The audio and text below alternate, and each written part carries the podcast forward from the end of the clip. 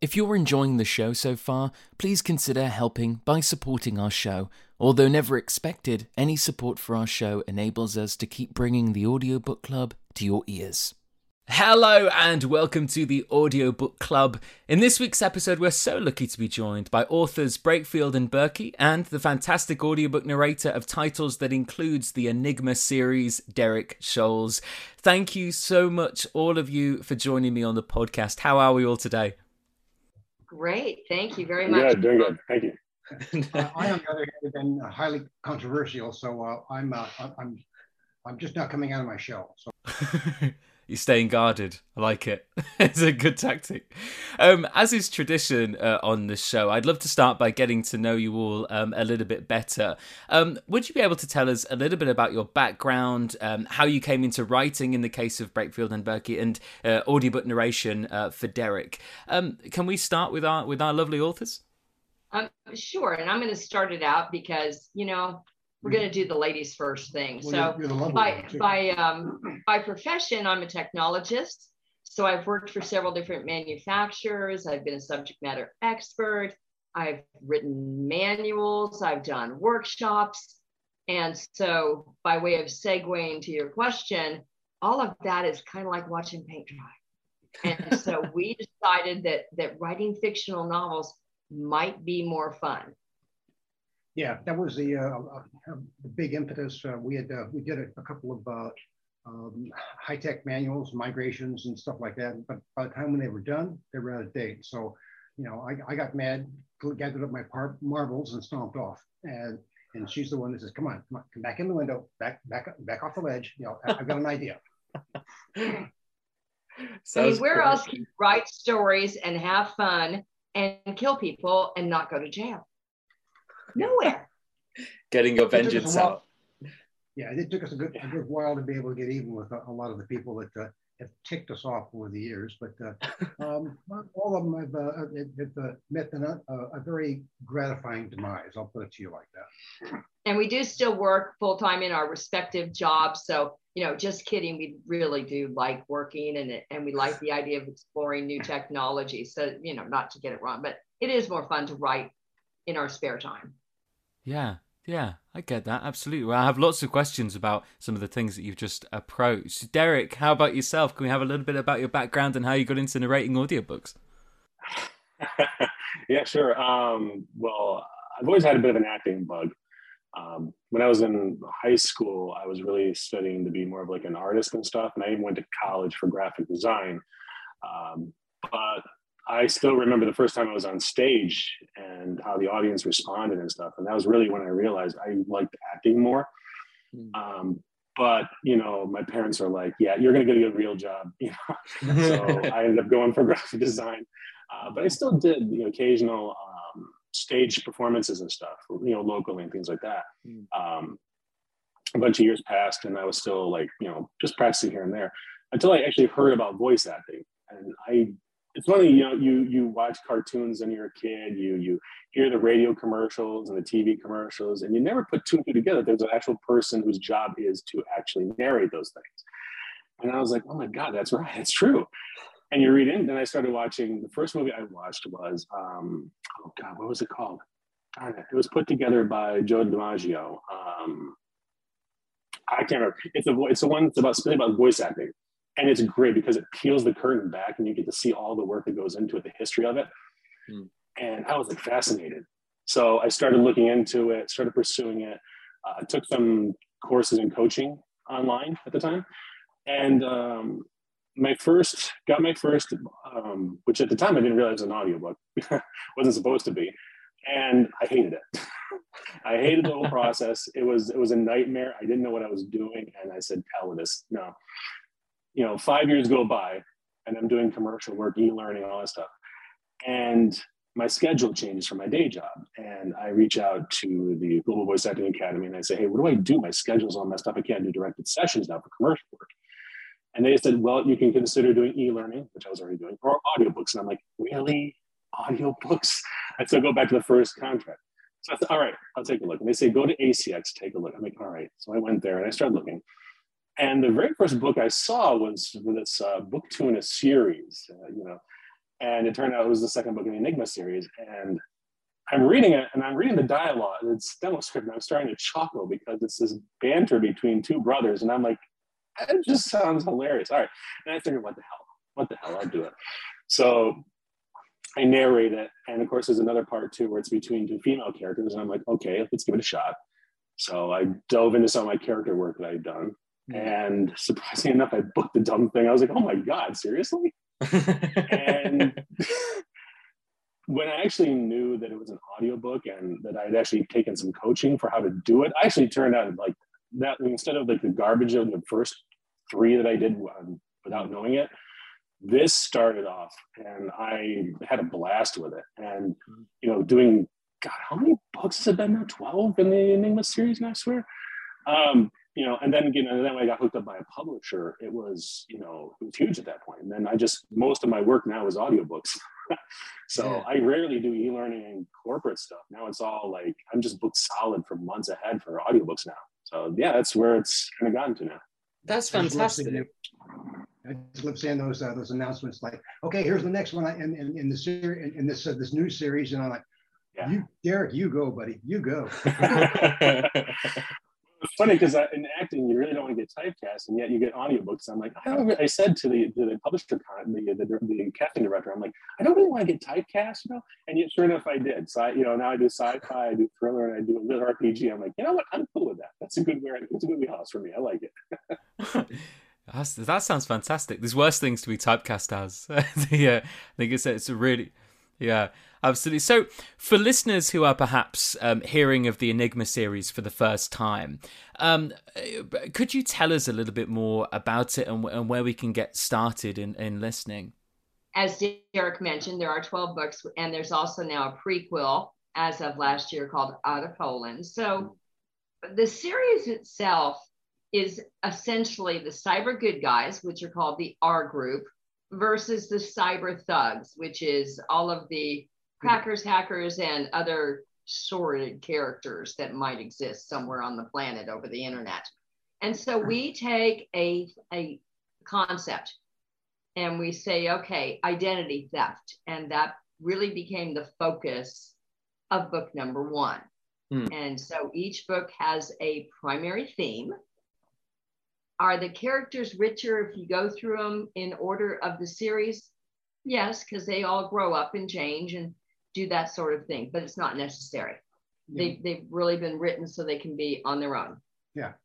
So um, to kind of camp onto that, the uh, there's there are different uh, threat vectors from the, from technology space. Um, you know, ransomware uh, that's uh, um, you know, shot at uh, different uh, uh, organizations and cities that basically cripples them.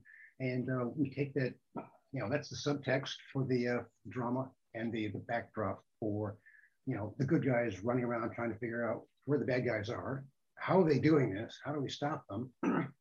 and, you know, the actual dialogue that uh, that we build is a lot of stuff from, that we've done and seen and been in over the years in data centers. Um, and it, uh, some people we've uh, we've known uh, gave us that that rich background for mm. the dialogue and the character developments, and we have have a lot of fun with it. Uh, um, we were on a, on a call with uh, Channel Eight one time, and the hostess was uh, chatting with us about you know about the book series and and you know where do you get your ideas? And um, I said, well, we're and your characters. How do you build these characters? And we started off, and we said, well, we're, we're always we're always looking for good. Um, um, uh, evil characters, uh, evil geniuses, and and um, I actually we're looking for a new uh, evil femme fatale. Do you have a resume, ma'am? So I, and uh, you could hear the laughter in the technicians in the back of the uh, of the studio. And and I said, uh, of course, the caveat is I, I will need references. And by that time, you know, she beat red. she's in a pink dress and she's redder than the dress. So um, um, we get these spontaneous ideas, and the uh, each one of the books has has a different flavor so that it's not the same story it's yeah. not the same formula um, characters we go through it um, and bring in new people and shuttle out new things yeah so the Enigma series covers a plethora of, of, fascinating topics like cybersecurity, AI, cryptocurrency, to name a few. these fields are ever evolving and and can be so complex. Do you find it hard, like keeping up to date with it all? Does does the research ever stop? So that's why we have our day job, Johnny, is because the research is part of, our, part of our work. Yeah, a lot of times yeah. it just shows up now. It's like, yeah, here you go. All right, here's a new problem. Uh, I was work, working on one this morning. I'm like, wow, look at this. so um, that's yeah. already you know percolating through the uh, the story uh, um, memory banks to be able to find its way through to the next uh, next book. Yeah. Have you always been sort of fascinated by you know because you must if you know working on your day job and then turning it into stories and, and exploring that even further has has technology and, and, and pushing the boundaries of tech always kind of fascinated you um, it is fascinating. What's fascinating for, for us recently, and, and I say recently, probably the last eight years, is the shift from businesses using technology hmm. as their mainstay to individuals demanding technology as their mainstay because there's a lot of security risks with individuals using security. That was pretty politically correct, wasn't it, Derek? it's close, yeah. Um, Derek, I'd love to touch upon your pre-production process with with accents and character voices to tackle. Could you talk us through your process of developing so many character voices and perhaps your approach to to accents as well? Well, I'll tell you, I've done, I have thank by this point I have done quite a few different series and stuff, and none of them has been as as demanding as the Enigma series, only because in, the Enigma series spans the world, and you have um, all you know you have different genders different age groups different um, you know economic you know disparities between people with different nationalities different beliefs so when I do when it, when I get when I get a book from them, I basically the first thing I obviously have to read the book because you know you can't really tell the story right if you don't know how the story is going to go. Yeah. And granted, by this point, there's a huge foundation already built upon. So like I know the characters. Um, if we go back to like book two, which was the very first one I started with, um, I didn't know these characters at all, and I had a had the idea I could listen to the first book and how that narrator did it, but I'm like I really wanted to to, to make the characters kind of my own in a way, not to disrespect it, but you know there was only one book, and when I talked to the original narr- narrator, he was like, just think of it like it's a um, uh, like in a TV series where you have the um, the pilot episode and you actually now taking on season one. And sometimes the sometimes the actors change. I'm like, oh, okay, that's a cool idea. I like the way you think about that. So, you know, I had to dive into different accents, and thankfully, some of them I already had practice with. Like I, um, I had a Hispanic accent for a long time because you know in our town there was a large group of uh, guys who came up from Mexico and worked in our town, and they, they taught me Spanish, some words I shouldn't probably remember, but um, and so they really, I really honed it way back at a young age. But when it comes to accents I've never had any exposure to, like when you get to like Polish or you get, mm-hmm. ironically enough, I'm Dutch, but yet I have very little exposure to Dutch accents. So when you get stuff like in the Netherlands, I have to go to websites like uh, the, uh, the International Dialects of English Archive, mm. which is this massive, massive repository of native speakers just speaking in their own accents from different countries all over the world and I'll just sit there and listen. So I'll pick like because and they're grouped by age and by gender. So if I if the character is described as a male in his 40s from this particular area, like they break it down even to what town these people are from. So I pick the geographic region and I start just listening over and over, and I'm listening for the the the cadence, the rhythm, the the way they say certain vowels, the way they structure the sentences, pauses, things like that. Um, and it's huge because we've gone with characters who are from Japan, from China. We've got characters from Australia, from Romania. We've got characters U.S. You know, South America, Brazil is a huge one. So it's like, and you get into just Hispanic accents alone. God help you, like Puerto Rican versus Cubano versus Brazilian. They're different, and people will tell you if they're different if you don't get it right. Yeah. yeah. So I, for me, I have to fixate on the accent to try to get it as accurate as possible. So I read through first and I put a spreadsheet together. If they don't have one for me of the characters, and I look for the main ones that read, repeat. I also have an MP3 repository on my computer already of every character going back to book two. Hmm. So I think when I count, I have over 186, 187 MP3s right now of all of these different characters because sometimes they'll pop back two books later. so I look for see if anybody's recurring. And if there isn't, well, you know, the main cast usually is, although now it's the kids who've taken over versus the adults. So, but they might recur. Then I look for any who's the main, who's the main quote unquote antagonist or the villain. Mm. And I look for them and I try to get them developed. Like what is the, what is, for lack of a better term, what's their motivation? You know, as goofy as that sounds, it, it's, it, it drives how you um, voice it. And now, uh, not to keep on going too long here, but there was one book, and I can't remember if it was book six or book seven, where he was this guy who was he was this uh, I think it was German, but he was trying to get one of their characters, Su Lin, who was Chinese uh, Chinese type security, to work with her to try to resolve this disease he had. And when I read through the book, I was picturing him as this cold, non-emotional character. So when I first started, I was writing notes and I'm like, okay, he's unemotional. He views human beings as nothing more than tools. But then it got to this like three, two thirds of the way through the book. And there's this scene that he's not technically in it, but the main characters are reviewing this like taped tape, VCR tape of him doing an interview from like the 80s.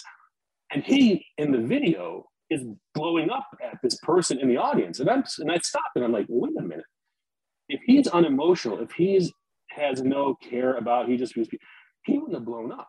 He wouldn't be gripping the podium and ready to rip it apart. And that changed the whole viewpoint of my character. It's like he actually is a very passionate person, but it's because he's passionate for himself. He's passionate to drive his own goals, ambitions, and he'll use, do, and say whatever it takes to get his way. And that completely changed like the first intro, which is between him and Su Lin and how I had to deliver. And I, it's my mm. favorite. It's I honestly, it's one of my favorite chapters of the whole book. Is just the intro between him and Su Lin, and it's like, I love it. I even use it for like audition stuff too, because it's like I just loved it. But it's that thing where if you don't read it, you have no idea. You don't write down who the characters are and what they do and what they're like. You have no idea how to narrate them, and it's going to be a disconnect between you and the audience. And they're gonna they're gonna be like, wait, that's not what I thought. This guy that doesn't make sense. And I wanted to try to be as accurate as possible to what their motivations are, to their physical description, and to their nationality. I want to be as true as possible to all of that. And this, yeah, it's pretty much the main core of it. And it's just, you know, spend the time making sure the accents are right, making yeah. sure I record the samples and just get it down. Yeah, I find that so interesting. I find that that the whole process of inhabiting a character and letting the character sort of lead the narration rather than you leading it, if that makes sense.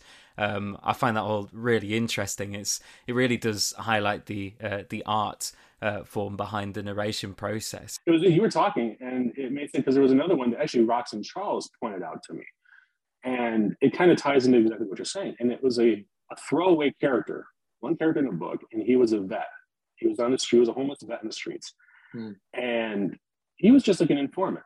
No big, nothing big, nobody, you know, who cared. But, you know, and I got to those point and I started to, and this kind of ties to exactly what you're saying, the character and habit. The, the most important, the most believable character is one that clearly has a story, even if the story isn't told. Hmm.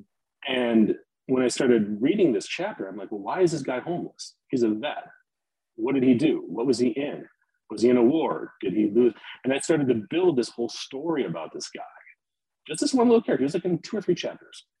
And I had already decided he was in, he had been in Afghanistan. He had served for three tours, but he got he got his the, the, the Hummer he was in was hit with an IUD, and most of his team he was hit was killed. But he managed to get ruled out, but he lost a leg. But the PTSD when he went back to the States affected him. He lost his family, he lost his life, he couldn't hold down a job because of sound and he ended up being homeless. So to get to that point now, because he obviously wanted to be an informant, he was helping the cops in spite of what could happen to him. So clearly there was a core of honesty and integrity. But what would happen to cause him to get to this point? And that's what really drove it. And I remember they they they were shocked by just a simple performance. But mm. it was that. it was stellar. Yeah. That was in the Enigma Gamers, and and he is okay, a yeah. wonderful little vet yeah. that's in there. And the other one you were talking about, remarkably enough, Derek, is one that we just released as a second edition. That oh, was yeah. Enigma Always, and Xavier. Always. Xavier is that wonderful. Yes. Yeah. Now, now, now, Dr. Xavier. Yeah, to be fair, we don't just throw the book at, uh, at Derek and say, have a nice day, uh, you know, and yeah, do it. Yeah. you know, we uh, we do, I do exactly what uh, uh, what we think he's going to need.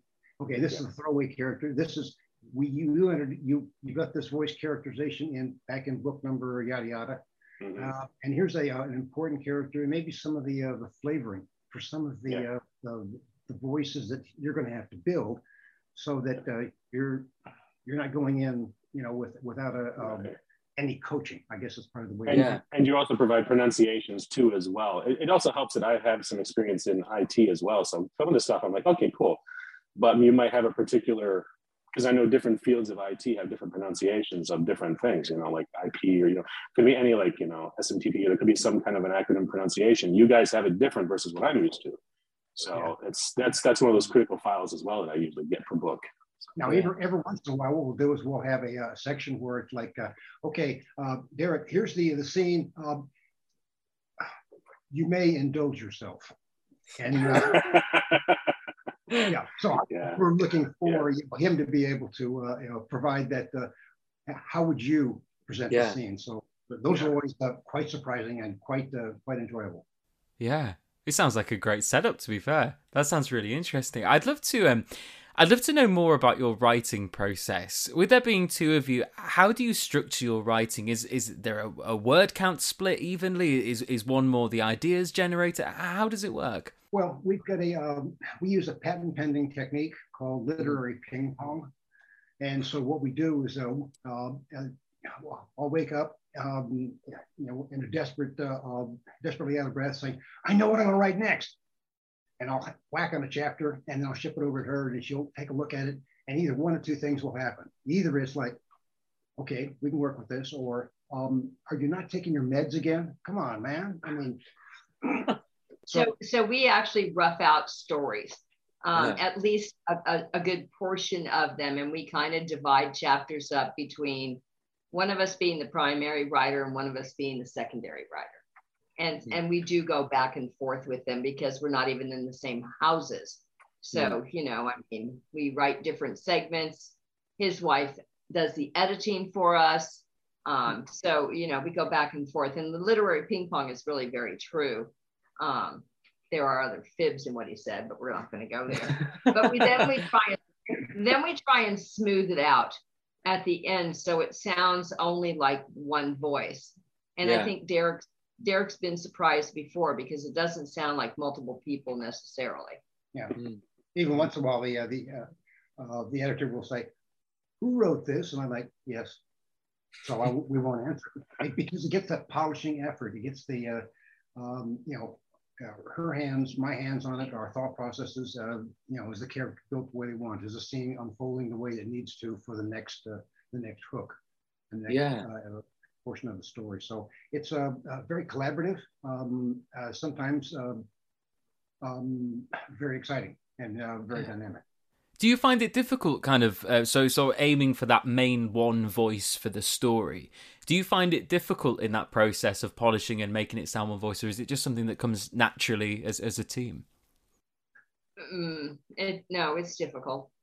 um, you know, I mean, it, it just is because even when you write by yourself, you'll write one way on one day and you'll write another way on a different day. Right. And yeah. at some point in time, it has to be smooth whether it's by your editors or, or whatever happens to it. Mm. Um, you know, we have the same same kind of thing going back and forth. We don't write the yeah. same every day. We write every day, but it's just not the same. Yeah, I get you. I get you. Your your latest novella, um, Out of Poland, uh, also narrated by Derek, which is handy, um, is currently uh, available for pre-order. Uh, I believe it's releasing in August this year. Is that right? It'll be releasing on our website in August of this year. It's actually available right now on another right. platform. Um, right. But on our own website, we're trying to trying to release the books on our own website. Yeah. Okay. Right now, right now we're in a, a finalist uh, category for that Audible and the Rowan Awards. Again, you know, I mean, um, we're we're so.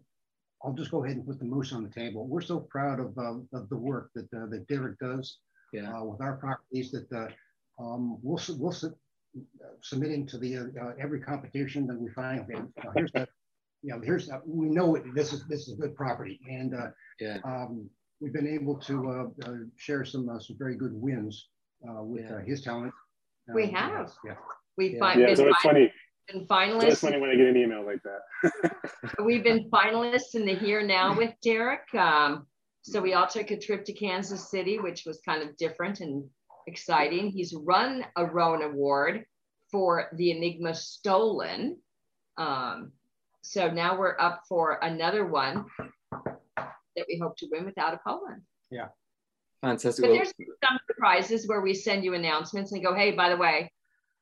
Yeah. yeah. I love that. left field too. I love it. It's like, wait, what? What are we up for now? Wait, who, what? Like, I love that comment. Wait, what? I am? We did? No kidding. Well, a huge congratulations to your previous wins, and uh, and also obviously fingers across for you um, this time. I mean, it must be incredibly rewarding as well to know that people are taking notice of the hard work that you're all putting in. It is wonderful, actually.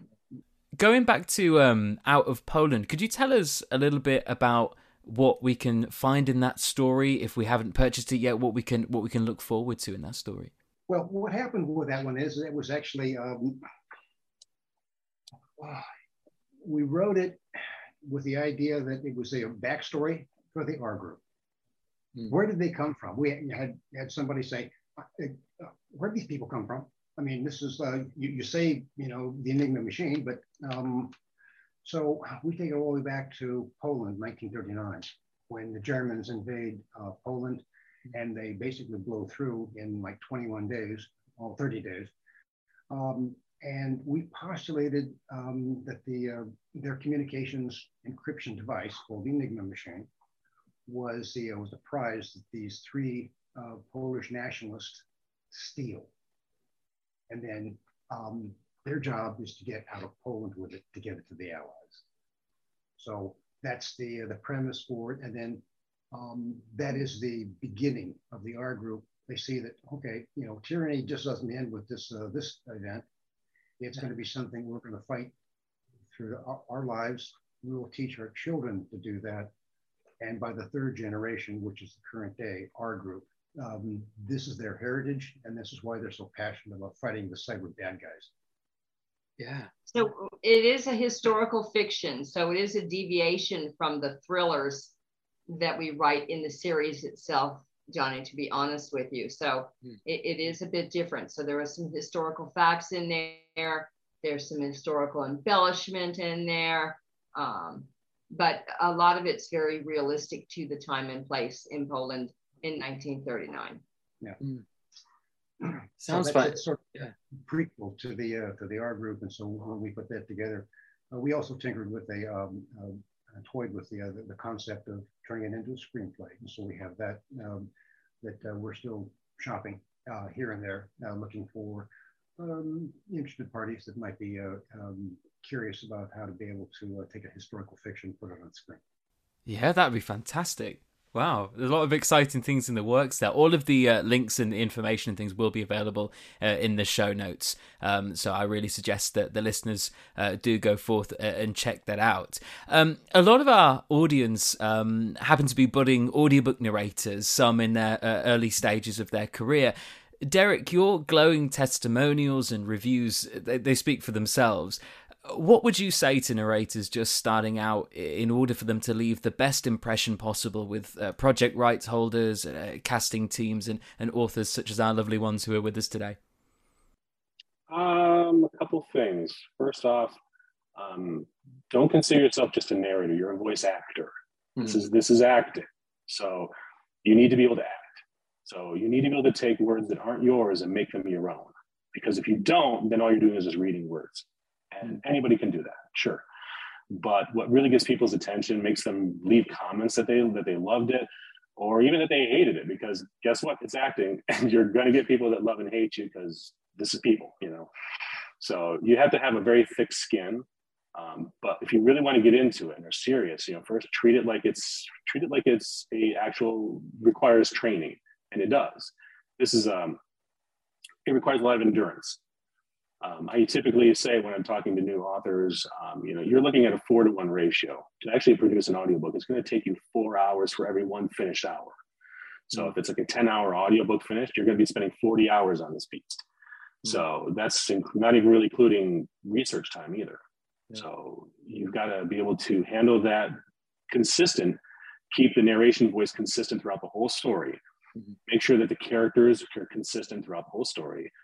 Um, do your research so that you don't have listeners going, that's supposed to be, you know, Italian and it sounds like it's Australian. What the, this is a garbage, you know? Um, and I always encourage people, if you are serious, seek out a coach.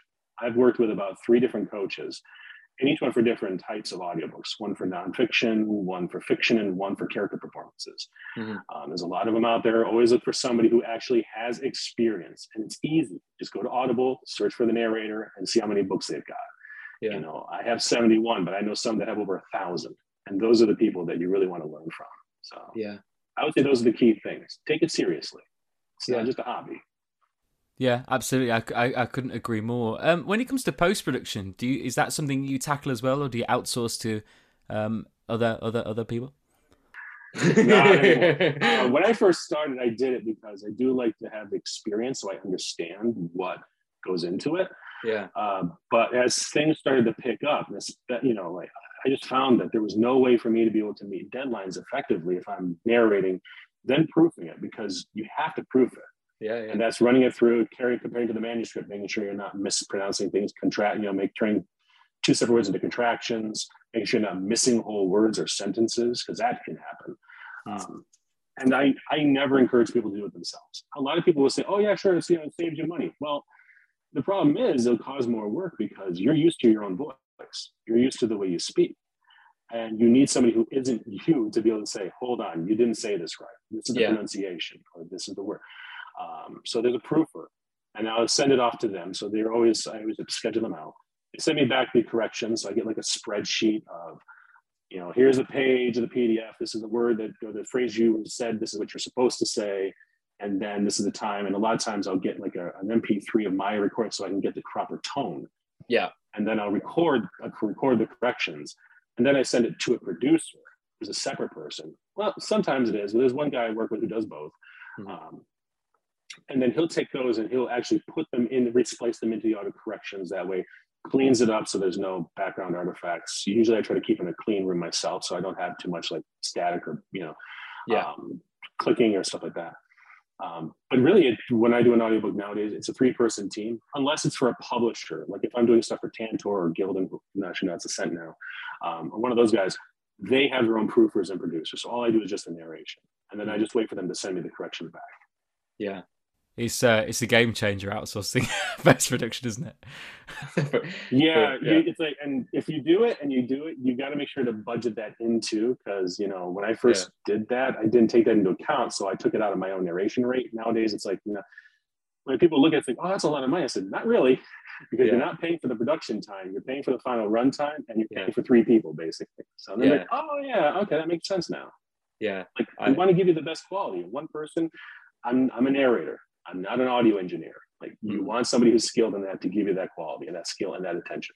Yeah, a hundred percent, a hundred percent is a whole, it's a whole to the profession. Um, just uh, to Rox and Charles, when when casting for your books, what is it that you are? I, I know you're working with Derek now, but if we if we can role play to before, um, when casting for your books, what is it that you're looking for in a narrator? This could be in their performance or perhaps even the way that they communicate with you. What are you, what are you looking for out of that business relationship? Well, we started off with a uh, okay. Uh, here's a sample of, uh, of what we're. Here's a good a good example of what the, is going to be in the book. Mm-hmm. Um, your voice ranges. I mean, are you uh, you know are you good good with this? Are you to Derek's point? Are you reading the words and not emotion out of it? Or mm. are hmm. you living the character? Are you, you know, are you making when when we're listening to uh, his uh, his chapter chapters he sends through to us, um, it is amazingly different than what we wrote, and it's like. Give me my popcorn. I want to hear that again. You know, what's, the next one coming through? I mean, uh, I mean, it, if it's if it doesn't get you that extra dimension hmm. that that um, that you were uh, you didn't know that was coming, because uh, this isn't different media. This isn't written. This is spoken, and this is not. And to Derek's point, is it's acted. And so, if you don't get that, um, and we got that from Derek day from the first sample, and we are like, okay. Um, the other two people, tell them thank you very much, but um, well, actually, it was four people. And so you'll get demos when you when you take a look at the background of a narrator. You'll get demos from them based on on the content mm-hmm. that you send. And as Charles says, there has to be a variety and that's good and we get samples and all that the other element that's important though is a partnership mm-hmm. so this is an actual perfect example of that partnership um, i felt comfortable giving you derek's contact information to see if he'd like to join this show and we have done these kinds of things yeah. before because because we are a partnership overall if we do well he does well he gets recommended mm-hmm. and, and and so that's how you build good partnerships and good collaborative relationships with people. Yeah. Mm. And so that's important as well as, you know, the stellar narration and voice acting that he does. Mm. Agreed. Agreed. And if I can, if I can make one comment too, for, for authors, trust the narrator. Like trust that they're going to give you the best that they can get. If you listen, like Rock said, if you listen to four, five, six narrators, and the one you like, you pick them.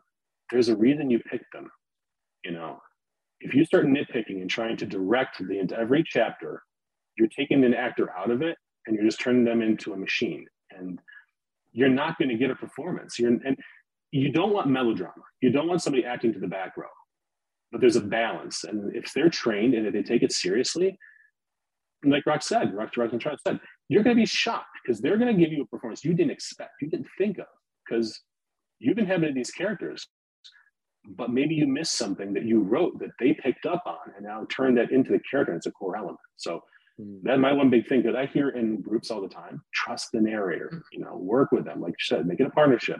You hired a professional, let them be a professional. That's one of the things we learned in the uh, uh, screenplay um, writing efforts we've been doing.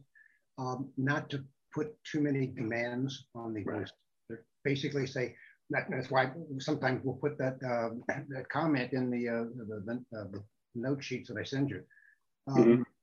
Please indulge yourself here. Give us your interpretation yeah. because um, I want to see what you can do. So um, that's good counsel. You know, you know, yeah. trust the narrator. Yeah.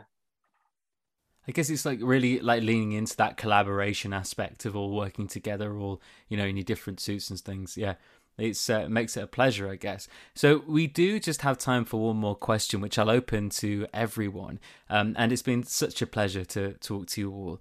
Um, to finish us off, is there any upcoming projects, anything approaching in the diary that you're excited about? Perhaps a new book in the pipeline. You mentioned uh, the screenplay there. Is there anything there we can uh, we can perhaps look forward to? Well, Derek, we haven't called you yet, but the new book is with the uh, printer right now. So um, yes, the, uh, right. the flower enigma is okay.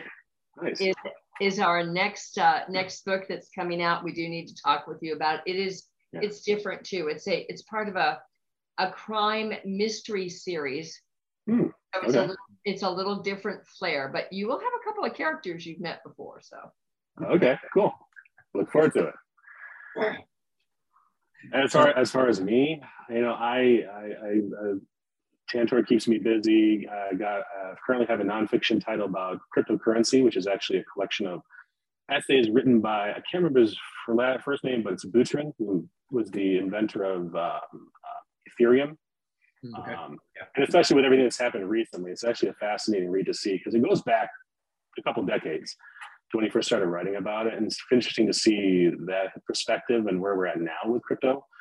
Um, but also, there's um, the Underdog series that I've been narrating now since I think we're on book seven or eight of that with Tantor. That's going to have another one coming soon.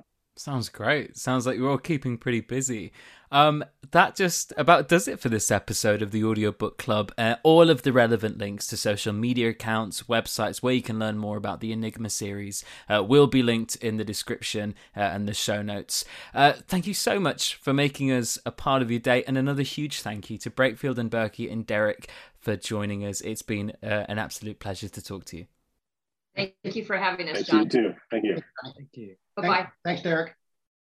Thank you so much for listening to this episode of the Audiobook Club. This episode was sponsored by Pro Audio Voices. If you have a story you want to bring to life, head over to proaudiovoices.com to get in touch with industry professionals that can take care of every step of production, as well as offer support and guidance with marketing, growing your brand, and boosting your sales. Once again, that's proaudiovoices.com. Thanks for listening.